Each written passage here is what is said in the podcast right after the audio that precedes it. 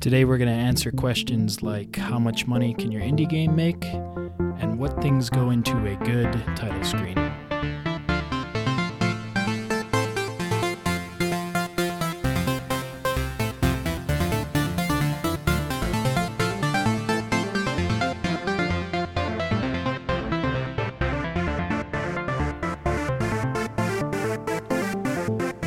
How's it going, everyone? Coronavirus stuff going on. Um, I'm sure you've noticed, but I haven't posted as many episodes as I would have liked. Uh, the truth is, I just got a lot going on, so um, I'm going to be changing the release schedule to a bi weekly schedule on Wednesdays starting today. And today we're going to try a, a new format um, I'm just going to call it quick tips. And instead of sticking on to one subject, uh, I think I'm just going to jump around to a bunch of different subjects, uh, just things that piqued my interest and things I want to talk about. And we'll probably go back to the old format uh, and throw a couple of these quick tips episodes in every now and then. But first, we got to talk about the last idea jam. Um, I thought this one was pretty cool. This might be my favorite one so far, but if you don't remember, it was design an RPG class that hasn't been done before or is new and unique. Um, go listen to the last episode about designing RPG classes. I think it was really a good one, probably one of my most in-depth ones. And but anyways, we have an entry from um, Frog Legs here, and I'll paraphrase the conversation we had because it was a kind of a longer conversation. But basically, Frogleg says, um, My idea is a tamer kind of class. It's got three skill trees nature, mechanic, and chaos. Nature is a typical tame the beast, um, it's going to fight for you uh, sort of skill tree, and it's focused on the healing and power of nature, and its secondary focus is DPS. Um, that's important. If you go back to the last episode, we talk about the roles in designing RPG classes. How you want, typically, you want healer, DPS, tank, um, or some sort of mixture of that. So keep that in mind when we're discussing the framework of this. Froglegs goes on to say uh, the mechanic tree would be to tame machines, and uh, machines would be good at tanking as it fits aesthetically with their metal plates and all that, and have a secondary focus on healing and the ability to repair themselves. Lastly, the Chaos Tree would be your traditional sort of necromancer, evil monster, um, sort of summoner or tamer, and its primary focus would be DPS and um, kind of tank secondary. And I'm glad that Frogleg sent this in because it brings up uh, something that I didn't talk about in the last episode, but or I didn't really get into too much depth on, but it's the idea of having um, when you're designing classes, you mix the roles, like mixing a tank and a healer, mixing a DPS and a tank. And I think we did talk a little bit about mixing the classes, but a summoner character is a good example of a class. It's kind of like a meta class, right? Because with your different skill trees, you can have like a healing summoner, a tank summoner, a DPS summoner. And it's a good bridge because um, it's a really versatile and flexible class, and so it allows you to bring something to your party that you might not normally have. For instance, if you don't have a dedicated tank in your party, but you have a summoner who can summon a tank, then that kind of gives you like one extra um, person. And although it's not as good as a dedicated tank, it does allow the role to be filled. So yeah, I think that's really interesting about summoning characters and taming characters is how they can sort of be flexible uh, and be everything. On the flip side, I think, and I'm sure there are games that have done this. I just can't think any of any on the top of my head, but I'm sure there are summoner characters who actually are extremely specialized, or even get real weird with it. Like maybe there's a summoning character that has a skill tree that revolves around crafting, and their summons helping with help with crafting. That would be a pretty unique twist, and I think that would take a lot of game design to get that to fit, but still, I think it was a pretty good idea. So thank you, Froglegs, for sending in a submission. For our next jam, um, idea jam, we're going to do the topic of redesigning a reload mechanic for modern shooters. Oh, and by the way, I should explain what the Idea Jam is in case this is your first episode. Um, every week, you know, I give a prompt, sort of like a writing prompt, and then uh, you send me in your ideas for it.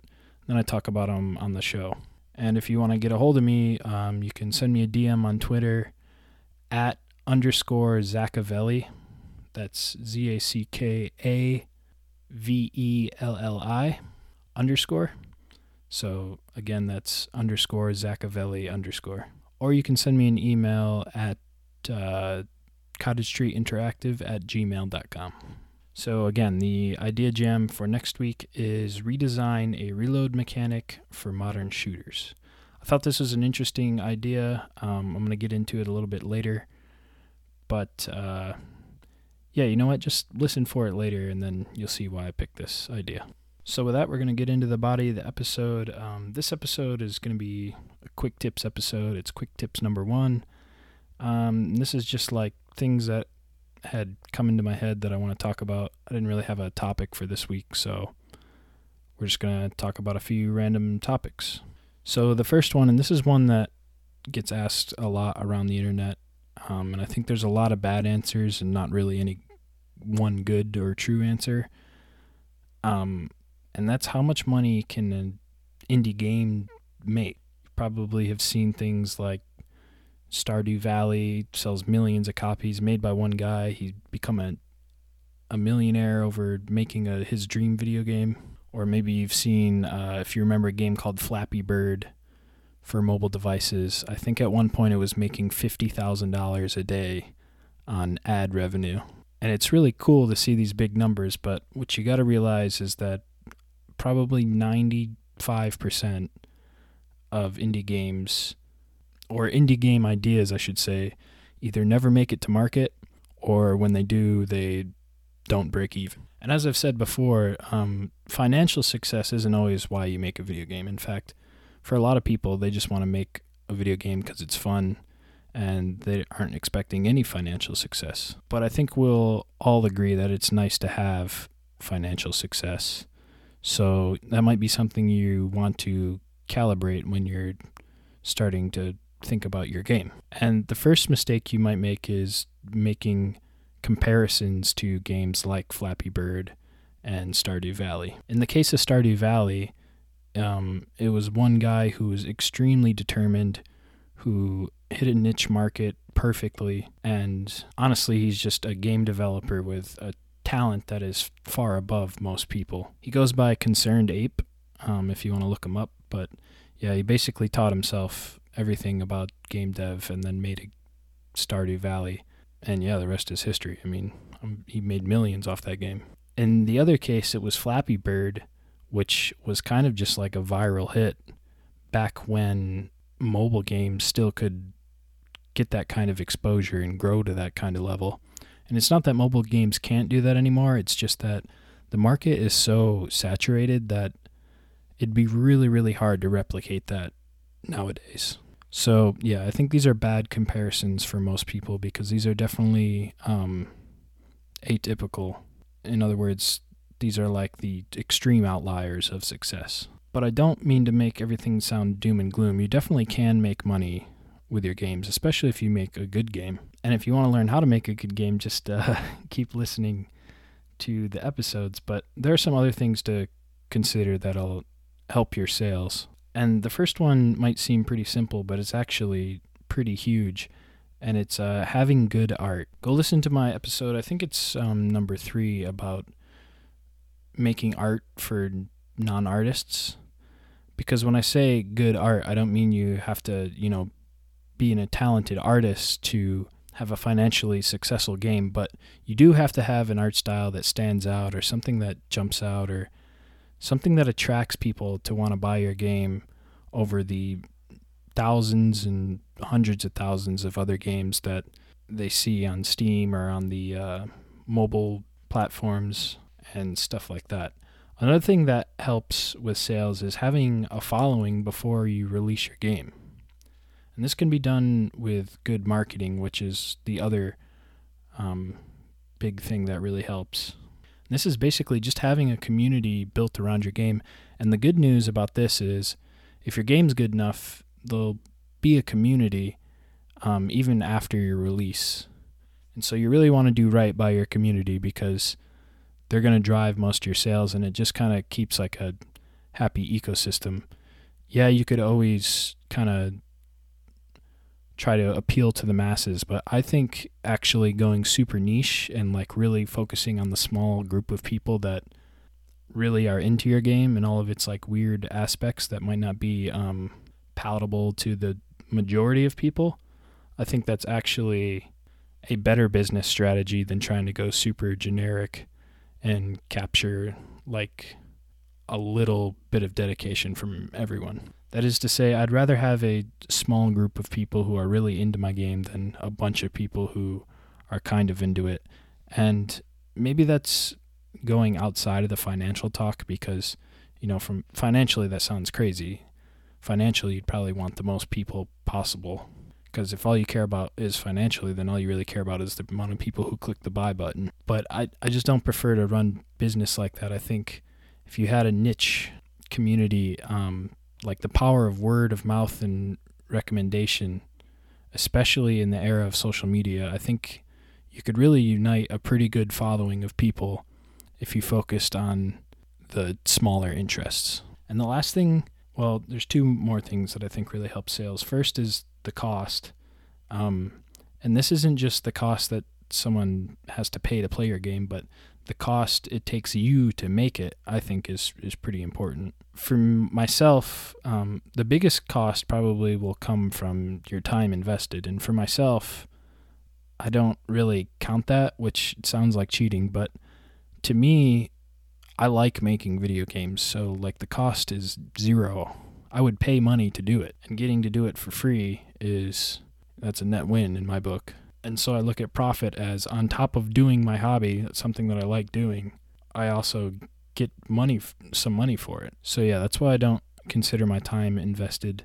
Now, you might be limited because you might only have maybe you have like a normal job, like a day job, um, which I do have and then you're saying well i just can't afford the cost in time. Like i just don't have enough hours in the day. And that's where like techniques where you're managing your scope of your game um, really helps. And so yeah your time invested i don't really think of it as in a money cost but there is definitely a cost of your time right? It's the it's the only thing you have that you can never get back. So consider the size of your game and how big it is and whether or not your time invested will be worth it. But if you really love it, then I think your time invested will always be worth it. And the other kind of costs come from things like software and hardware, stuff like that. Um, if you're just starting out, I don't think you should buy any software. There's tons of good free software for making a game, and you can make a perfectly legitimate game that goes to market for absolutely free. You can learn from free, you can get a game engine for free, art assets for free and so kind of piggybacking off that, I I came up with a workflow that you can do f- for entirely free. A workflow, a software that is. If you don't know what workflow is, it's kind of like your method and the softwares that you use, softwares, software that you use to um, make your game. So first, you're going to need an engine, and if you've listened before, you know I'm a big fan of Unity 3D. Um, it's totally free. Um, it's called Unity 3. I don't know if they've changed it from Unity 3D to just Unity now, but it does 3D and 2D. I would argue that it's as good in, in 2D as it is in 3D. And yeah, you can make a game and take it to market for totally zero dollars. Um, I think if you make a hundred thousand dollars, then you have to pay Unity a little bit. But if you've made that much money, then you know buying the Unity subscription, which is like a hundred and some dollars. I think it's like 131 a month. Yeah, you're just gonna have you're gonna have no problems with that if you're making a hundred thousand dollars. So with that though, you still have to get your art assets for Unity, and as I said, uh, I think like two episodes back, you can definitely make your game art for free by yourself.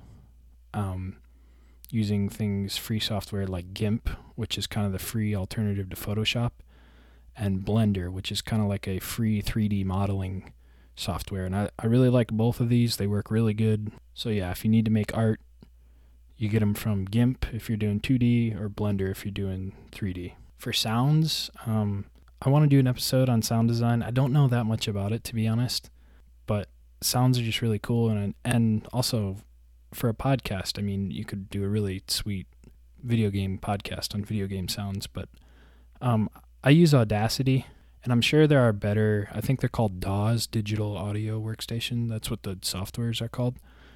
I said softwares again, man. That's what the software is called. Um, and I use Audacity, which is a free one, and it's worked fine for me. But again, I haven't really dove deep into audio design for video games yet, so there might be better options out there for you. But Audacity will work if it's like your first game. And then lastly, for marketing, if you're going to put money into your game, I think you should do probably at the top of your list should be marketing and art. Um, social media obviously is is a good way to get marketing for your game, but to be honest, it can be really hard to grow a following for free. Although it's not impossible, you can do it. Um, it takes a lot of effort and a lot of time, uh, but it can be done. But another thing that can be done is if you had just like $200 and you put it into Facebook ads or Instagram ads and you targeted the right kind of subgroups of people, people who are interested in your genre of game or interested in games in general, I think you could actually get a lot of value back in terms of um, followers and people who might be interested in buying your game. So, yeah, to kind of conclude that point, um, the indie game dev kind of business is tough. It's pretty rewarding because it's fun to do, but to be a financial success, it, it is tough. It's competitive, but it's not impossible. It's something I think everyone can do as long as you kind of build a good game. And lastly, I'll put if you're in it just for the money, there are much better investments of your time. You can get rich making indie game indie games, but most people will not. Most people do it for the love of doing it. And if you're going to put this much time into something, you might as well do it because you love it. And if you're going to do it for the wrong reason, which is for money, you'll get a way better ROI on like learning how to day trade or learning like a craft or something. So, yeah, with that, uh, let's move on to the next quick tip. And the next thing I want to talk about um, is what makes a good start screen. This is a topic I really, really like because I really love video games where I love making video games um, where the art and the sort of functionality and the technical part of it kind of merge together. And I think a video game start screen is like the perfect example where the art and the technicals kind of merge. So, first, let's talk about the technical side of it. Um, a good rule of thumb is to have the fewest amount of clicks to get to the play, or the few, fewest amount of button presses to get to play the game. So, if you have like a, a start menu or whatever, and you have to press a million buttons, um, the truth is you're just, especially on a, like a mobile platform, you're just going to lose people before they even play your game. So, you want to jump them into the fun part like right away. And there are some games um, where they don't even have a start like it the game just starts like it'll say like press X to start um, and I think if you really got to consider your audience to know if that's a good idea or not for instance that method works really good on phone games right because people who are playing phone games they're probably playing that because they don't have a lot of time already. You know, maybe they're on the bus or in the bathroom or something. So you want to get to the action like as as fast as you can. On the other hand, if you're making a PC game, well, PC players are going to want a good settings menu, right? Because the whole point of having a PC is that you kind of can customize the games and everything on it to how you like it. And so PC players are going to expect a settings menu that goes in depth and has a lot of options for them to change. But if you're playing games on iPhone, you know, you probably don't care about settings at all, which is why you have an iPhone. not a shot on iPhone people. I mean, I understand the simplicity, but you know, Apple products are not exactly known for their flexibility and customizability. So now let's talk about the artistic part of the screen. And to me, this is a lot harder. Like all things art, it's a lot harder to kind of teach good art. You kind of have to be a good artist to teach good art. And I'm not a bad artist, but I'm not like, you know, I'm not formally trained in art or anything. Although I will say my stick figure, um, my stick figure sort of panoramas are immaculate. But, anyways, I think the art part's important because it kind of sets the tone and feel for your game um, like right away. It's the first thing your player sees. I always talk about associating your game with a feeling, or the goal of the game is to give your players a compelling feeling. And so the very first thing they see should be something that compels them to play the game or gives them a good feeling or maybe gives them like a scary feeling if you got a horror game. it might be I don't know if this will work, but it might be kind of cool to have a jump scare as your menu screen. People might date you for it, but someone should try it. Can you imagine the very first thing is like a scary face jump scare before you even press the start button? That might really set the tone for the rest of the game. But yeah, I think everyone can do better than just like a static splash screen. That's kind of boring, it's old it's been done like since the 80s, since arcade games, even arcade games had like cool, you know, like pre-roll videos. So get real creative with it, kind of express your artistic expression. Um, a good way to do this is like go look at some photography rules, just some very basic. Watch like a 10 minute video on YouTube about photography, and then compose your start screen like it was a, a beautiful picture. So with that, you want to consider things like the rule of thirds, um, you know, color schemes, all that good stuff. And so to sum up that point, um, the title screen of your game is extremely important. It's going to be the first thing that your player sees and feels and associates with your game. So you want to make sure that it functionally is sound. And you do that by having the fewest amount of clicks to get to the play, but also considering your audience, uh, if they want things like settings, menus, and leaderboard, stuff like that. But also, from an artistic standpoint, you want to invoke those feelings that should be associated with your game. And if you think that's like kind of woo woo or, you know, isn't really a thing, go onto YouTube. In fact, I'm telling you to do this right now. If you don't do it, I'll be disappointed. Go onto YouTube and search The Legend of Zelda Ocarina of Time title screen and just sit and watch that and tell me that that doesn't give you some kind of feeling. And that feeling you're feeling is hard to explain, but I think it really captures the essence, uh, the sort of sense of wonder and adventure that that game has in it. And that's all the way back from like the late 90s on the N64. So that was with not great graphics. Granted, at the time they were some of the best graphics, but by today's standards, not very good graphics, weird, clunky animations, and yet still, that is a amazing art piece. Just the title screen alone is an art piece that makes you feel something. So let's talk about um, the next tip. So the next tip I have are strategies to innovate. And by innovate, I mean come up with new sort of game ideas or mechanics that are kind of new twists or maybe an entirely new idea. This is a good way to have your game stand out. Um, for instance, there were mods. There's this uh, military game called Arma. I think it's this happened in Arma 2. Um, and modders, you know, would change the game and kind of innovate and and make the game fun or change parts of it that they thought needed to be changed. They basically innovated on a game that was already made. But one of the things they did was made a game mode where a bunch of people were dropped onto an island and you had to pick up the weapons and fight each other down to the last man and it started with like like 50 people. Of course, you're probably thinking, hey, that sounds a lot like Fortnite. Well, these modders, through innovating, actually birthed a brand new genre, the Battle Royale genre. In fact, if you've heard of PUBG, which stands for Player Unknown's Battlegrounds, Player Unknown is one of the original modders of the Arma game.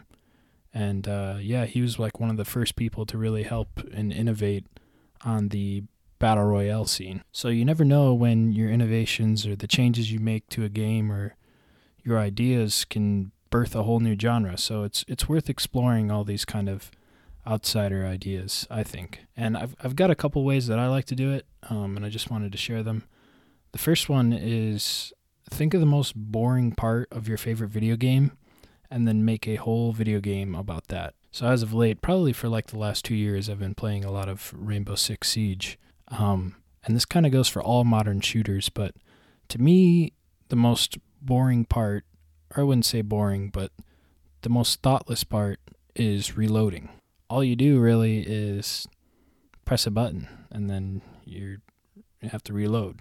And there are some games that even totally forego this and you just have infinite ammo, but this is where I, the game idea jam comes from. Um, I think there's a lot of innovation to be made on reloading mechanics in video games. Like, what if the speed of your reload depended on how fast you could actually eject the mag, grab a new mag, and put it in? What if you had to do like a quick time event to, you know, figure that out? And I think there are games. I'm trying to think there is a game where like you can hit a quick reload or a uh, it might be Battlefront 2, Star Wars Battlefront 2, where after you run out of ammo, there's like a bar and you have to kind of time it and hit the button right at the right time and then you get like a quicker reload. And I think that's just the beginning. I think there will be innovations on reload mechanics, so it might be cool to design an entire game around reloading. Like um I used to do this in college when we would shoot clays with a shotgun, but this is probably dumb and I would not recommend anyone doing this. There's a thing with shotguns um, called trick reloading. So if you don't know, like you like a pump shotgun, like classic in the movies, you know, you pump it backwards and forwards and kind of makes that like noise. Well, when you put it backwards, it opens like the breech where the shells go in. And so what we used to do was like throw the shell up in the air and try and catch it in the breech and then slide it forward and you know load it and shoot it. And it's cool. It makes you feel like an action movie star. Uh, again i mean as long as you know what you're doing it's safe but i wouldn't recommend it. In fact just don't listen to me. Don't don't try that. But in a video game sense it might be cool to make a video game where you know you have to like literally throw your ammunition into your gun like throw it up and catch it in the gun and shoot it. But yeah i'm sure you guys have some cool ideas for that and um, yeah, remember to send them to me for next week's Game Idea Jam. So, another way to innovate is to take a genre and break the generally accepted rules. And this is one of my favorites because this is where you can get real weird with it and come up with some like pretty crazy game ideas, but like one out of every 20 crazy game ideas you have is actually like a really solid idea.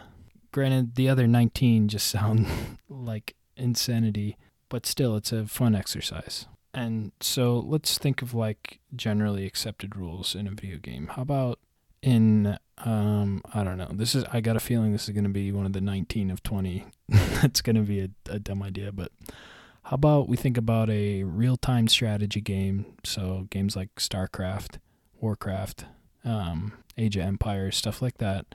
What's generally accepted in that? Well, there's usually a economy kind of thing. Like you have to mine gold to pay for your units. So, and that's pretty general through all RTS games. So let's break that rule and let's say, well, what if we had an RTS game where there was no economy?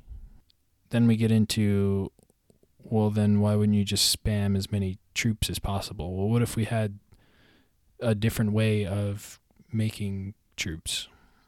Maybe you had to maybe it's got like a magic theme and you have to perform some ritual and that ritual is like a combination of keyboard buttons and the ritual is randomized so you can't just like spam the same one over and over and over so in a way that kind of turns you into the minion that um, mines the gold or whatever. Like you have to do that work up front to get the soldiers and uh, units that you want. Let me know. let me know if you think that's a one out of twenty idea or a nineteen out of twenty idea in terms of innovation. But it's it's thought experiments like that that every now and then will lead you to a really really good idea. And don't be afraid to get real weird with it, even if your ideas sound crazy, like they would never work. Um, that's one of my favorite ways to come up with game ideas because, like I said, one of those 20 times you're going to come up with something that is actually really, really cool and really unique. So, with that, I think I'm going to um, end the episode. Um, you can send me your comments or reach out to me about the uh, idea jam. That's at underscore Zackavelli underscore on Twitter. Um, Zackavelli is spelled Z A C K A V E L L I.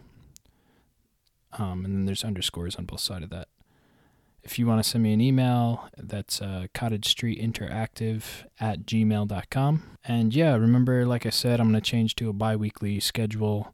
Uh, I'm shooting for releases on Wednesdays. Um, if you could leave like a review or comments or send me some messages, that'd be really cool. I'd love to keep going with this, and I think I will keep going with this. Um, it's kind of steadily growing, and I'm just gonna let it take its time. And yeah, this is we're five episodes in, and I'm really liking it. So I've been Zackavelli. Uh, remember to get real weird with it, and I'll see you guys next time.